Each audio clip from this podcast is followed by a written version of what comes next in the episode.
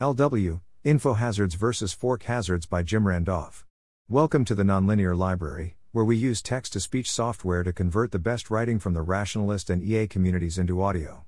This is Info Hazards vs. Fork Hazards, published by jimrandomh on January 5, 2023 on LessWrong.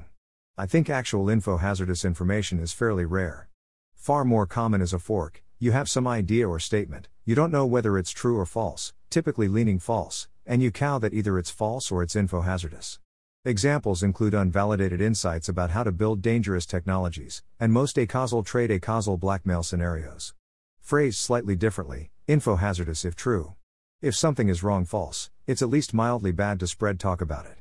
With some exceptions, wrong ideas can sometimes inspire better ones, maybe you want fake nuclear weapon designs to trip up would be designers, etc.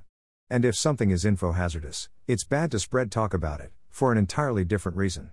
Taken together, these form a disjunctive argument for not spreading the information.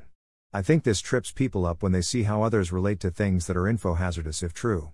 When something is info hazardous if true, but probably false, people bias towards treating it as actually info hazardous. After all, if it's false, there's not much upside in spreading bullshit.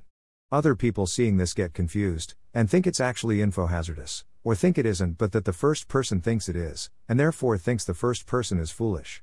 I think this is pretty easily fixed with a slight terminology tweak. Simply call things info hazardous if true rather than info hazardous, adjective form, and call them fork hazards rather than info hazards, noun form. This clarifies that you only believe the conditional, and not the underlying statement. Thanks for listening. To help us out with the Nonlinear Library or to learn more, please visit nonlinear.org.